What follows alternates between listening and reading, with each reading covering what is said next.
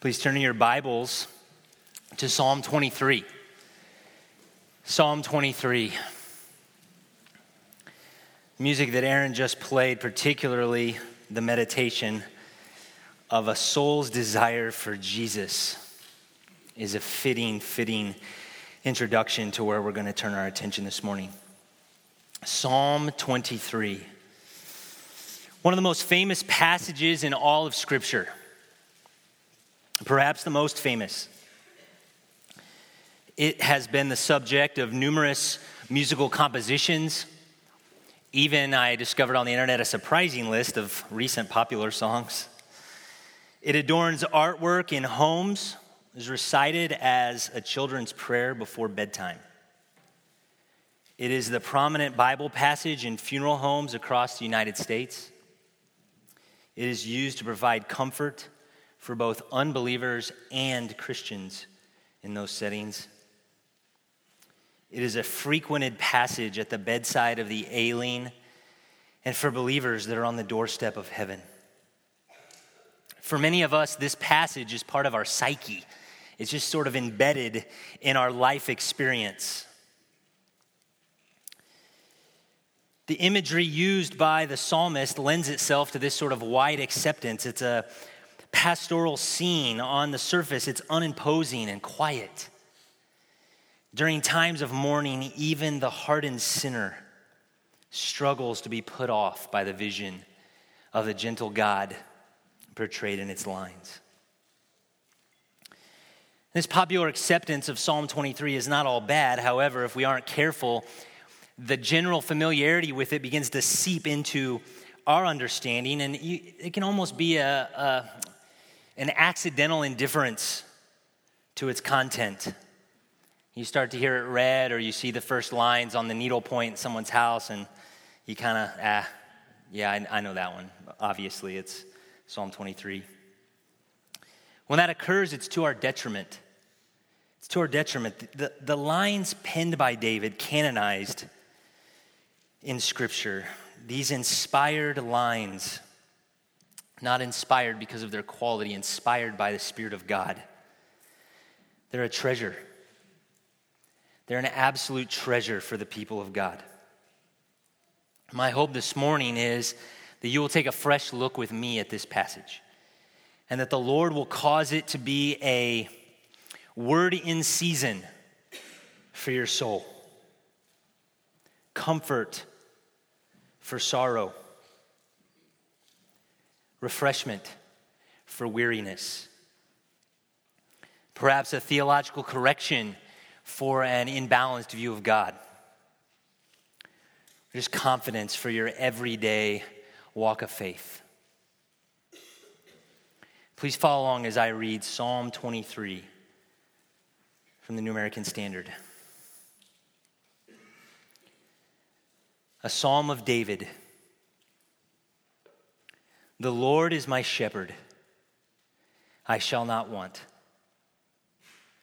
He makes me lie down in green pastures, He leads me beside quiet waters, He restores my soul.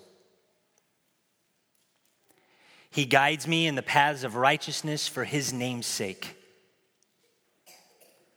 Even though I walk through the valley of the shadow of death, I fear no evil for you are with me. Your rod and your staff, they comfort me. You prepare a table before me in the presence of my enemies. You have anointed my head with oil, my cup overflows. Surely goodness and loving kindness will follow me all the days of my life, and I will dwell in the house of the Lord forever. This psalm primarily is a reflection of David's personal relationship with the Lord. Throughout its poetry, protection and provision are, are found as these elements of the Lord's care for David. It is intimate, it is warm, and through the metaphor of a shepherd and his sheep, and a host and his guest. The psalmist portrays his own confidence in, his, his trust and his reliance on the Lord. There's a tenderness to this psalm, a sweetness to the care that is illustrated. The Lord, in communicating this way to us, has condescended from lofty heights, given us a picture that we can readily understand, that we can enter into and worship Him in response of, and be comforted. David uses two metaphors in this poem, and they're going to serve as our outline as we look at this this morning. We want to see two portraits of God's gracious care of his people. Two portraits of God's gracious care of his people. The first portrait occurs in verses 1 through 4, and the second portrait, the, the metaphor shift, occurs in verses 5 and 6. So in verses 1 through 4, we're going to see God's shepherding care. Quite simply, God's shepherding care. The psalmist is reflecting his relationship with Almighty God, and he takes the perspective of a sheep.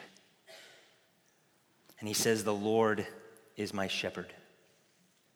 And if we just at the outset sort of shake off our familiarity with this text, that is an astonishing statement.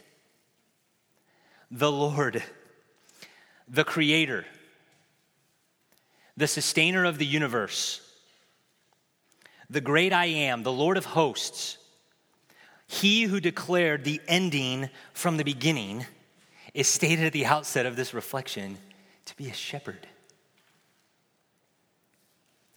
This is not the only place God is referred to as a shepherd. Terminology, that picture is used in other portions of Scripture in the Old Testament, such as Psalm 95. It's an incredible picture. And notice, don't skip past the personal nature of David's claim. It's not simply the Lord is a shepherd in abstract, or the Lord is a shepherd for his covenant people, although that's true. He says, The Lord is my shepherd. And before we move on further and look at the richness here, we, this is the right time to ask Do we get to say this with David? The answer is yes. The answer is absolutely we get to say this with David. Well, because the shepherd title is given to Jesus in the New Testament. He self declares to be the good shepherd Hebrews 13, 20, 1 Peter 2 and 5, and Revelation 7 all refer to Jesus Christ, the one through whom and by whom and for whom we've been saved. He's referred to as our shepherd. So, believers, Christians, are the sheep of the great shepherd, the Lord Jesus. And so we can say with David, The Lord is my shepherd, if you're in Christ.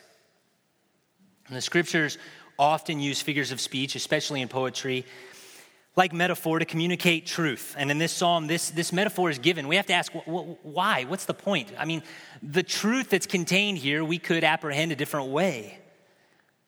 But in the wisdom of God, through David's beautiful poetic ability, we have it contained for us this way to open our eyes, to, to help us think about God in a fresh way in a particular way, in a way that's vivid, that engages our imagination. And so, to do that, to fully appreciate what the Lord has given to us here, we need to get our minds into the metaphor. We have to actually ask ourselves, think to ourselves, what was the role of a shepherd in the ancient Near East? David was a shepherd. We know that from the testimony of Scripture. He would not have needed anybody to explain to him what was meant when he said, The Lord is a shepherd and he's my shepherd. His mind was full of an understanding of shepherding that informed the, the worship, the meditation, and his thanksgiving in this psalm. And so we want to at least try to get, our, get a glimpse into our mind's eye of what it means that the Lord is a shepherd. Well, as many of you, I trust, know because of its you know, just the repeated theme and motif of sheep and shepherd in the scriptures. Shepherds were responsible for the physical welfare and the survival of their own or their master's flocks.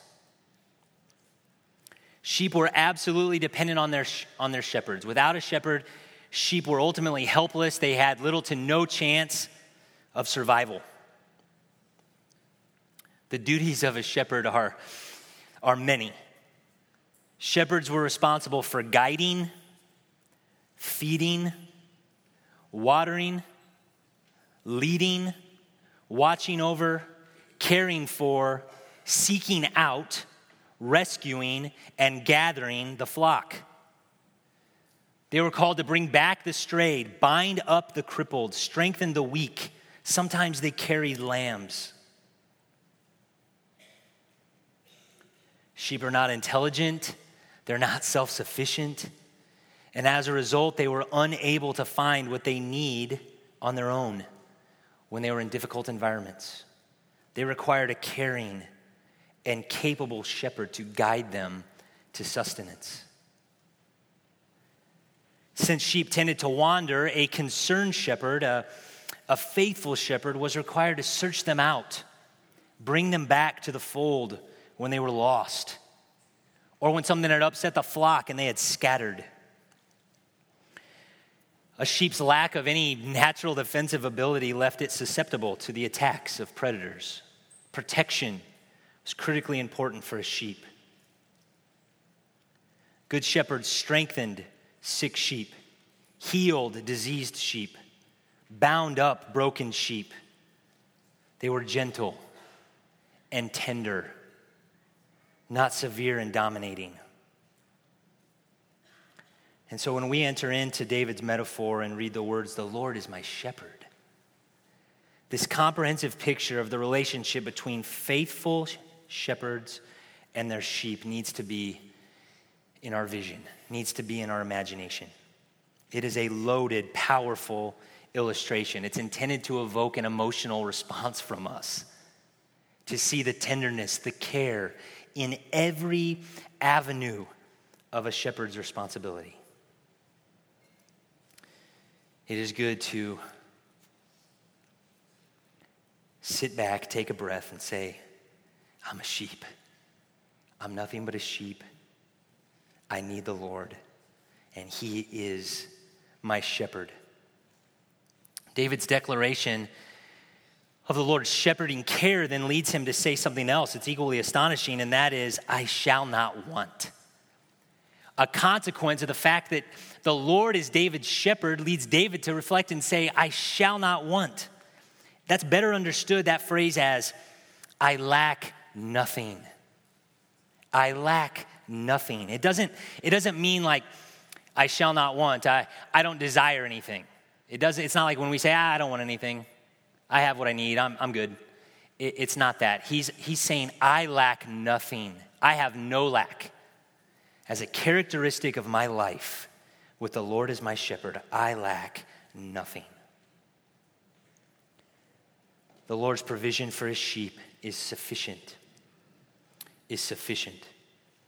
And within this metaphor, as we'll see in verses 2 and 3 and even into 4, the, the primary, primary view is that it's, it's physical provision, of course. Sheep need physical provision, but the language in the psalm progresses, and spiritual provision is in mind as well. He restores life. In the New Testament, we are given these same promises. We can, Jesus and the writers of the New Testament tell us that we're to have the same confidence to recognize that with God is our shepherd, with the Lord Jesus and all that we've received through him, we truly lack nothing. On the physical side, think of Matthew 6, where Jesus tells the disciples they don't need to be worried about their lives. The Lord will give them what they need. He knows. Your heavenly Father knows what you need, he told them. Even more profound on the spiritual provision side, Ephesians 1 says that those in Christ have been blessed with every spiritual blessing in the heavenly places in Christ. Every spiritual blessing in the heavenly places in Christ. Peter adds that everything pertaining to life and godliness has been provided to us. If you are in Christ, you lack nothing. And do we, do we believe that? Do we, do we let our, our minds, our emotions, our thoughts, our fears run wild? Or they, they hemmed in by this reality? It's so easy to be self focused. We so concerned with the affairs of life that that truth is denied. And David says, If the Lord is your shepherd, you lack nothing. Not you will lack nothing someday, you have no lack. You have no lack. That is certainly, certainly an affirmation of the Lord's sufficiency for those who are in Christ. That testimony is throughout Scripture. So David is utterly content with the status that he enjoys as a sheep in God's fold. The beginning verse kind of provides a, an umbrella that encapsulates the, this, these other verses that are going to lay forth and, and illustrate the provision that the Lord, the faithful shepherd, has given to his sheep. David lacks nothing, he's utterly content, and now that's going to be illustrated in verse 2. He makes me lie down in green pastures. Green pastures pictures lush grazing land. Lush grazing land. Good shepherds led their sheep to pastures where they would find nourishment. A good shepherd wouldn't allow for his sheep to just eat scrub brush or munch on the weeds left by other better fed flocks. A good shepherd nourished his sheep. But note that sheep don't eat laying down. So the metaphor isn't simply food. It's contentment, having been nourished, it's well being, welfare. The phrase he makes me makes it sound as like this psalmist is saying, The Lord forces me to lay down in green pastures against my will. That's really not what's in view. It implies that the provision of the Good Shepherd allows the sheep to lie down.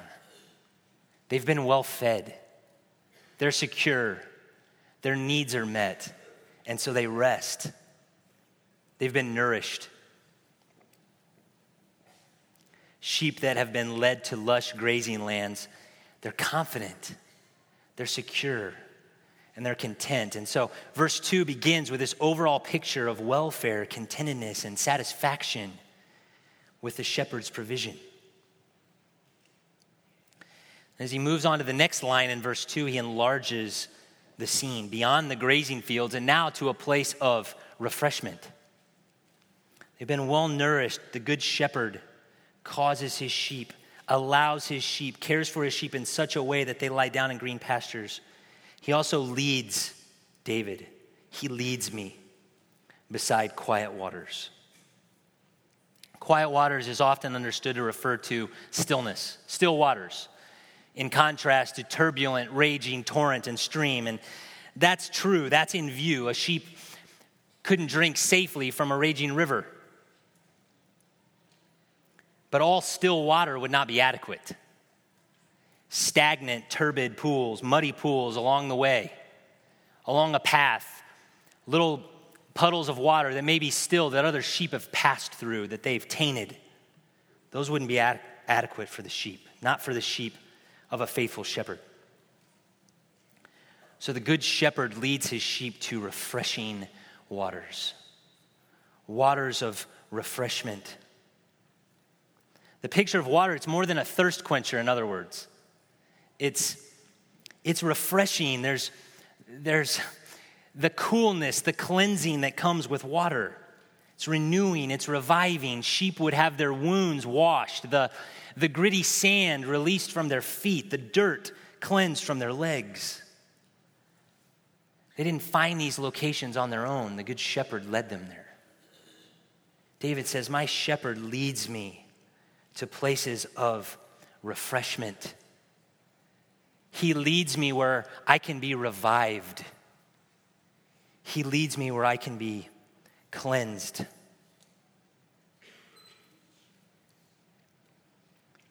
So, moving from verse 2 into verse 3, he, the psalmist David adds more brushstrokes to this portrait. Still, though, focused on God's shepherding care. The Lord's sheep are well nourished, they're refreshed. And then he goes on to, to portray God as a nurturing shepherd. A nurturing shepherd.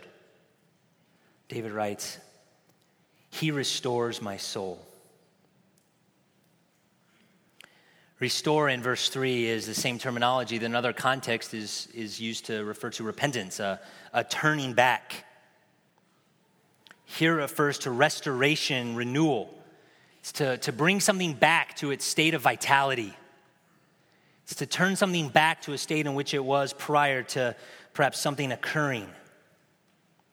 Soul can just as readily be translated life or me. He restores my life, my strength. He restores me. Within the metaphor, it pictures the sheep nurturing and tending sheep, the shepherd nurturing and tending sheep that needed to be revived, that needed to be restored. There's a phenomenon with sheep where they can be cast on their backs, they fall over It can happen for a variety of reasons, but when they do, they're, they're physically unable to get back up. They have to have help. And so a faithful shepherd would seek out the sheep, find the sheep in distress, turn it over, hold it upright, massage the legs to return circulation, keep the sheep stable until it was able to proceed on the path with renewed strength. Also, the shepherd is, was required to mend wounded sheep. If something had happened, a, a, sheep, a sheep had a wound from, from falling or from a thwarted attack, it would need to be mended, restored by the shepherd. This is a sweet picture full of grace, full of comfort, full of grace and assurance for God's people that God is a caretaker of your soul if you're in Christ. He is one who revives, who restores the ailing soul. The one who is disturbed, wayward, disquieted, weak spiritually, ailing, a heart that needs mending David uses this illustration to show that his faithful shepherd was one who would return him to a state of spiritual vitality, to a state of revived spiritual affections, spiritual health.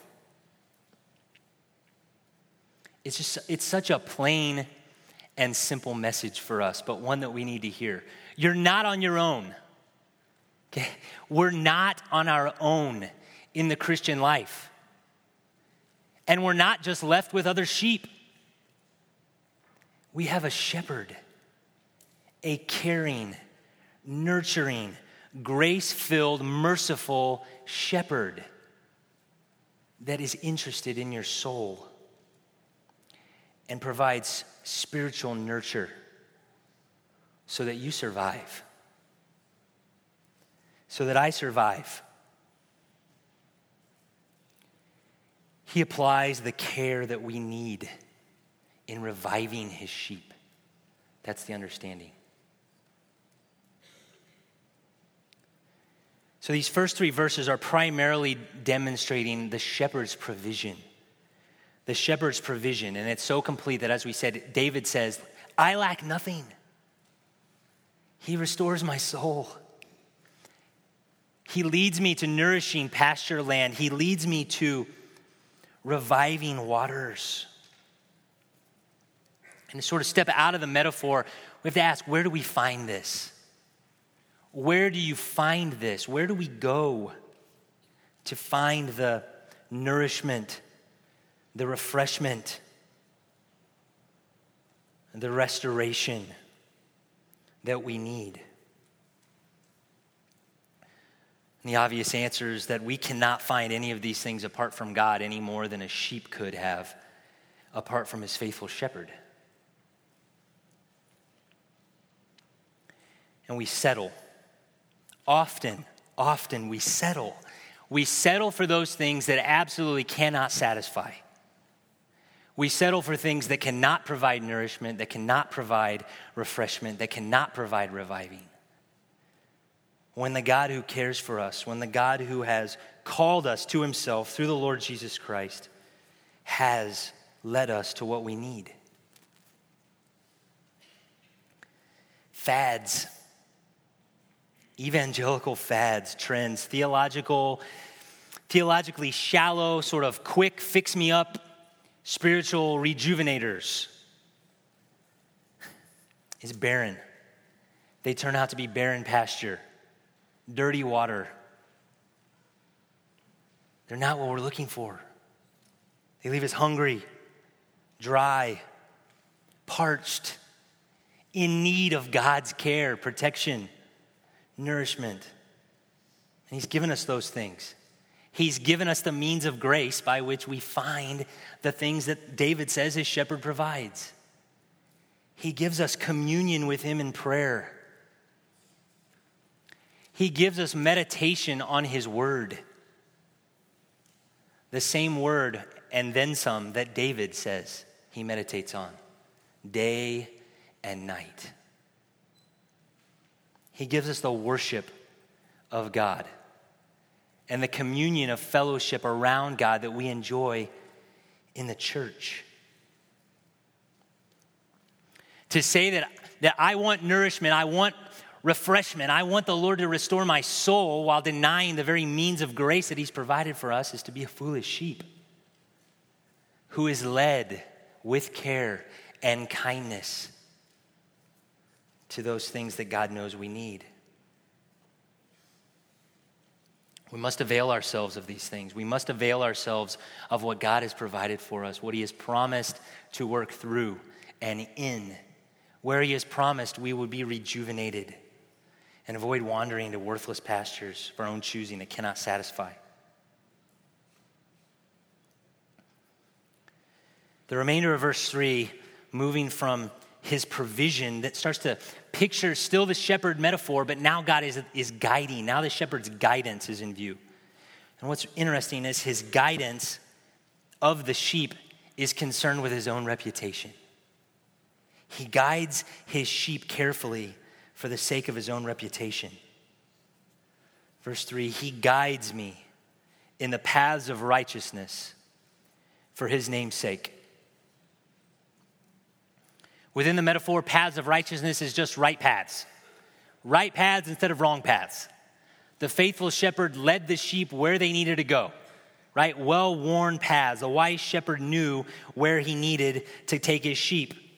The best path to, to the good pasture land, the best path to the good, nourishing watering hole. On their own, sheep are prone to wander. And so the good shepherd guides them in the right path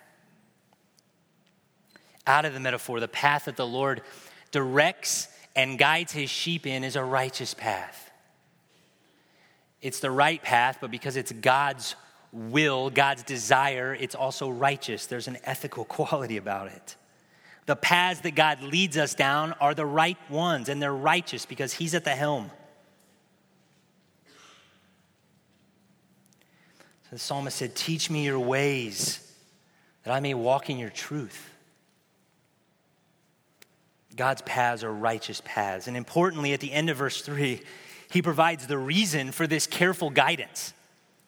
And it's somewhat surprising. It's, it's his own reputation. It's his own reputation. He leads, he guides the sheep in the paths of righteousness for his name's sake. If a shepherd failed to lead his sheep well, he wouldn't be hired anywhere else.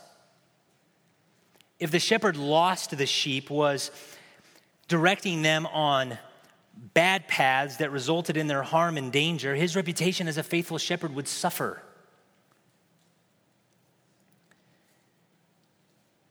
In our lives and in the life of David, God's concern for him is ultimately for the sake of his own glory. He is concerned for the sheep, he's concerned for his children guiding them carefully along the paths that he's laid out, the righteous paths, for his own glory. And ultimately, that is, that is a greater assurance, a greater comfort than we often know. Ephesians 1 proclaims the reality, right? That, that God saves to the praise of the glory of his grace. Salvation is for his glory. Obviously, we benefit. Obviously, God loves those whom He's called, whom He's saved. That's, that's all true. Ephesians is the ultimate reason that God does a saving work is for his, his glory. He saves that would be glorified. Just imagine if the shepherd left the sheep to their own. The shepherd gathers the sheep to the fold and then said, Okay, figure it out. And the sheep go astray inevitably. What would that say about the shepherd? His reputation would be ruined. There would be no credibility for his shepherding care, no praise amongst others for how he cared for the sheep.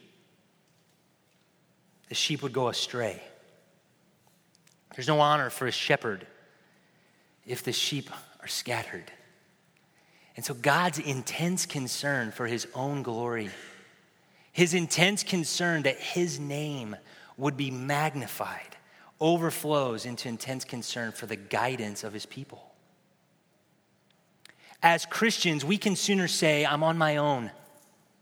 Woe is me, I'm on my own. There's no one to guide me. We can say that when we can say, God's unconcerned about his glory. God's not jealous for his name's sake. God doesn't care if his name is praised. The assurance of God's people is that he will not fail. The good shepherd won't fail. He guides the sheep down the right paths for his name's sake. The same way, God will not fail to do what he's promised to do for his children because his glory is at stake. And he is ferociously concerned with his own glory abundantly concerned with his own glory.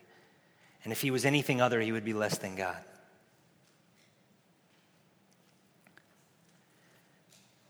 So, still in the sheep shepherd metaphor, verse 4. Now we see a protective and comforting shepherd that is near, close, at hand with his sheep. Notice as we read verse 4 that David shifts his speech and now he's addressing God directly. Before it was he.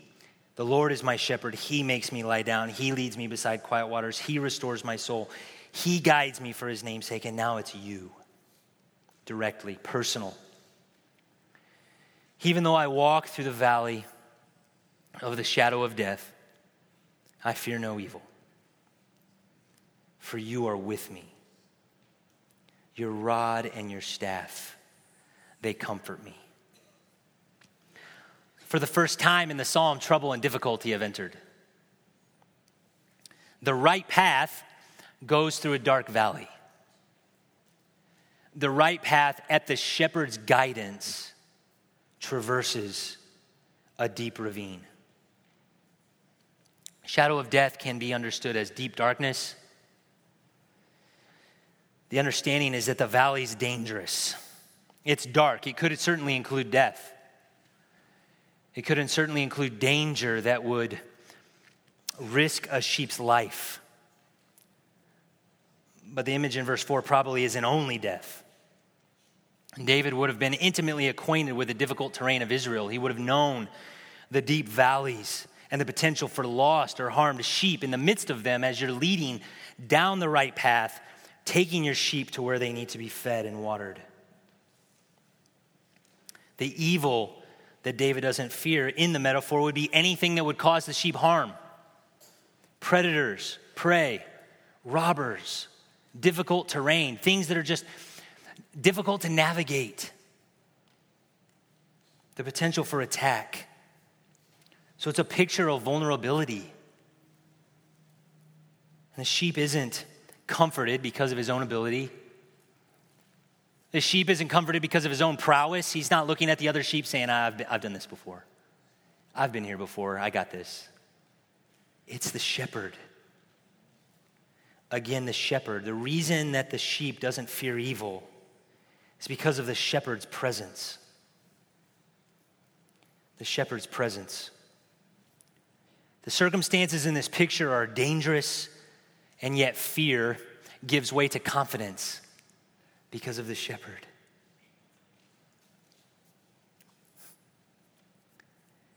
The, the nearness, the nearness of God is what stabilizes the sheep. David's line is precious.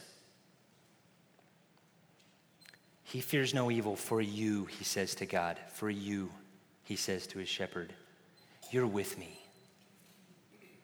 You are with me. Such profound comfort in such a simple statement. The believer can say, God, you are with me. I don't fear. I'm not afraid of the difficulties that your path has led me through and is leading me through. You're with me. This isn't simply a function of God's omnipresence, right? Oh, he's everywhere, He's with everybody. Yes, He's omnipresent, but this is intimate, personal relationship. As a shepherd was close to his sheep to keep them from being scared, God is with his people. Yes, the Christian life is difficult at times. There's trial, it's heavy, there's struggle, there's, there's toil, there's failure. But it's difficult in the same way that it's difficult for a sheep to go through this deep, dark valley with his shepherd at hand. Not difficult in the same way as a sheep going through the valley alone with an unfaithful shepherd that's not with them. It makes all the difference in the world. It's not precarious because God isn't with us. It's a, it's, it's a difficult path, a difficult journey. And yet the shepherd is there. The shepherd's presence makes all the difference. He rounds out this shepherding metaphor by saying that your rod and your staff comfort me. Your rod and your staff comfort me. This is guidance and protection. Guidance and protection. The rod would have been used primarily as a defensive weapon to protect the sheep from intruders, from harm, from predators, from robbers. And the staff or the shepherd's crook would have been used for stability for the shepherd and then also to tend his sheep. It was the implement used to control the sheep. It could be a gentle nudge, a could be a smack on the back leg, could be the hook pulling a sheep back in line. The psalmist says that those implements wielded in the skillful, skillful hands of his faithful shepherd brought comfort. God's care brings comfort. And since we started this psalm, some of you may have been counting down the moments until I read John 10. Your wait is over concluding the look at God's guidance as a shepherd, as one who protects his sheep, brings to mind the unforgettable words of Jesus in John 10. He says this I am the good shepherd. The good shepherd lays down his life for the sheep. He who is a hired hand and not a shepherd who is not the owner of the sheep, sees the wolf coming, leaves the sheep and flees, and the wolf snatches them and scatters them. He flees because he is a hired hand and is not concerned about the sheep. I am the good shepherd, and I know my own. My own know me. My sheep hear my voice and I know them. And they follow me. And I give eternal life to them. And they will never perish. And no one will snatch them out of my hand. My Father who has given them to me is greater than all, and no one is able to snatch them out of the Father's hand. I and the Father are one. Christian, it is an amazing grace that you can sit where you do and say confidently with David, The Lord is my shepherd. God Almighty, the Lord Jesus Christ is my shepherd, my caretaker, the one who leads me, the one who nourishes me, the one who restores me. In verse 5, the metaphor shifts. David's no longer a sheep under the care of his shepherd. Now he's a guest under the secure care of his host. He's a guest under the secure care of his host, and this gives us our second portrait of God's gracious care, and that is God's hospitable care. The first four verses show God's shepherding care. Now we see God's hospitable care in verses 5 and 6. David says, You prepare a table before me in the presence of my enemies. You have anointed my head with oil, my cup overflows. The scene is a feast, and the psalmist is the honored guest. He has status. The prepared table is a picture. It's, it's a table full of food, full of drink. Every, every need is met. And interestingly, the psalmist is not the only guest here, right? It's a banquet. And even his enemies are present. So that David is an honored guest at his host's table, and he's enjoying what the Lord has provided right in front of his enemies. This is a picture of not only provision, but protection the guest would have been protected by his host. In the ancient Near East, for, for the host to have an honored guest and then not give them the protection that they need was unthinkable, it would have been a dishonor, a disgrace. The Lord is David's host. David is his honored guest at his table. His enemies are there too. He won't be harmed. Just think, imagine you're, you're the guest of a king. You're the guest of a ruler at his banquet table, and your enemies are there too they've also been invited. And you're the honored guest. You have little to fear. You're in good hands with the host. As a gracious host, the, the Lord is shown to provide oil. You have anointed my head with oil. This is, this is ancient Near Eastern hospitality.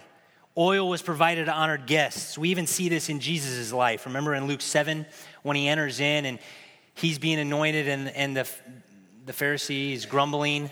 And Jesus says, I entered your house and you gave me what? Neither water nor oil. You didn't treat me as an honored guest. That's the picture. The oil builds on the metaphor. The, the psalmist is being abundantly cared for. He's secure, even in the presence of his enemies and he is in exalted position in the Lord's care. And the final line of verse 5 completes this picture. My cup overflows. David's satisfied. All of the provision of his host has satisfied him. He has, once again, no lack. No lack. There's plenty of wine. David is filled by the Lord's generous hospitality. His portion in life is one of being satisfied. That's the picture. So the overall scene is one of, of status. It communicates to us that believers have been provided every security and provision by the Lord, similar to this provision that David's experienced at the hands of a gracious host. Think of Romans 8. What shall, what then shall we say to these things? If God is for us, who is against us?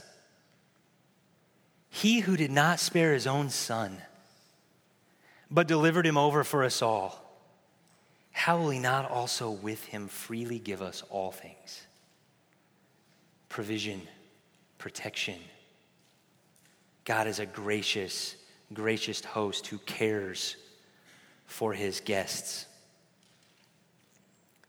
As the psalm draws to a close, David focuses on the ever present personal benefits of his relationship with the Lord. The benefits of his relationship with his shepherd. He says, Surely goodness and loving kindness will follow me all the days of my life. Goodness and loving kindness, the, the loaded Hebrew term that we understand as grace and mercy and loyal love, loving kindness, these attributes of the Lord, they're portrayed here as chasing David throughout his life, not following behind at a distance. The term means to pursue.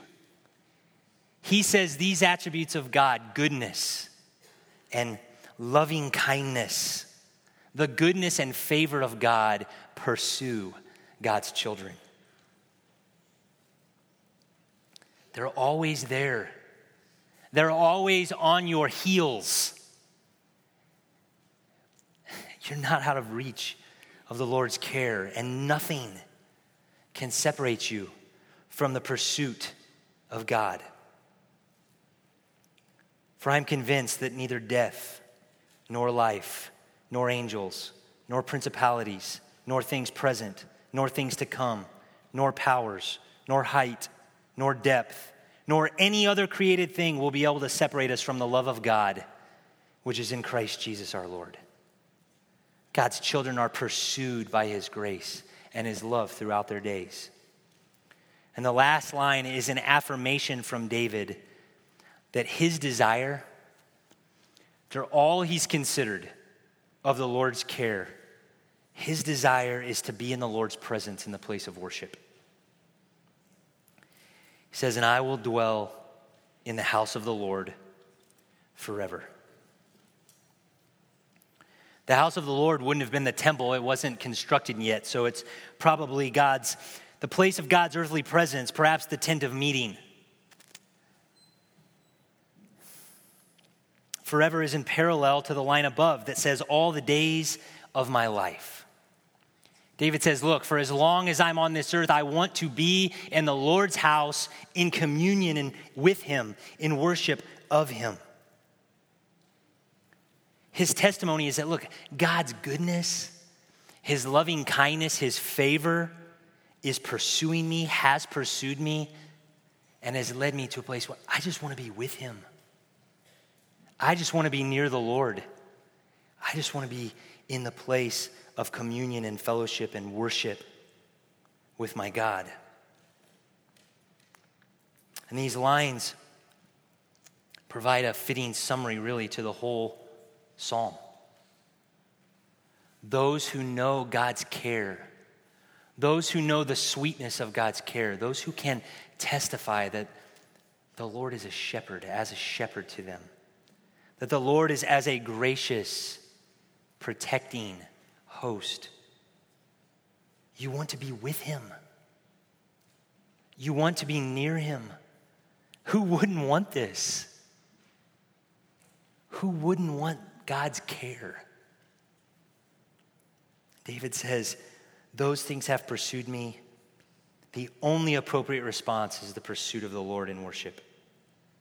He had no desire to be a troublesome sheep, always on the run, instead of enjoying the Lord's shepherding care. He had no desire to be a dis, an ungrateful, dishonorable host, being unsatisfied with all that the Lord had given him.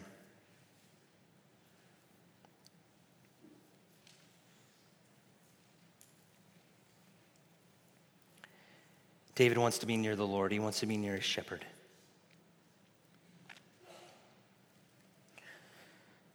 If the words of this psalm, if the words of this psalm are your heart's cry, they resound in your soul this morning, rejoice. Rejoice. Thank God. Thank Almighty God for his care of you. Thank Almighty God that at this juncture in the path that He has you on, you're in a position to rejoice in the Lord's shepherding care. If you're with us this morning and you don't know Christ, you can't say this. You can't claim the Lord's care. This psalm is not a comfort to those who don't know the Lord. It is used that way. But it's shallow. It can't comfort someone who doesn't know Christ. Hear these words if you don't know the Lord. Be wooed by this picture of God's care. Who wouldn't want this? Who wouldn't want God Almighty as their shepherd? You need a shepherd. You need one who will care for you. You need a host that will provide security for you. And some of you today, some Christians may be saying, I hear this. I hear it. I hear the words, but I certainly don't feel it. My experience is nothing like this. I encourage you to invite the words of this psalm to upset your view of life. Allow the words of this psalm to collide with your current experience. You may be here this morning, you may say, I don't have anyone who cares for me. I don't have what I need. I'm unsatisfied. I'm broken. I'm restless. The Word of God says, Christian, you have an unfailing shepherd who cares for you deeply. He has given you everything in giving His Son. He provides all that you need to be satisfied, He protects you, He can provide refreshment and restoration for your soul. First Peter says, He himself bore our sins in his body on the cross so that we might die to sin and live to righteousness. For by his wounds you were healed. For you were continually straying like sheep. But now you have returned to the shepherd and guardian of your souls.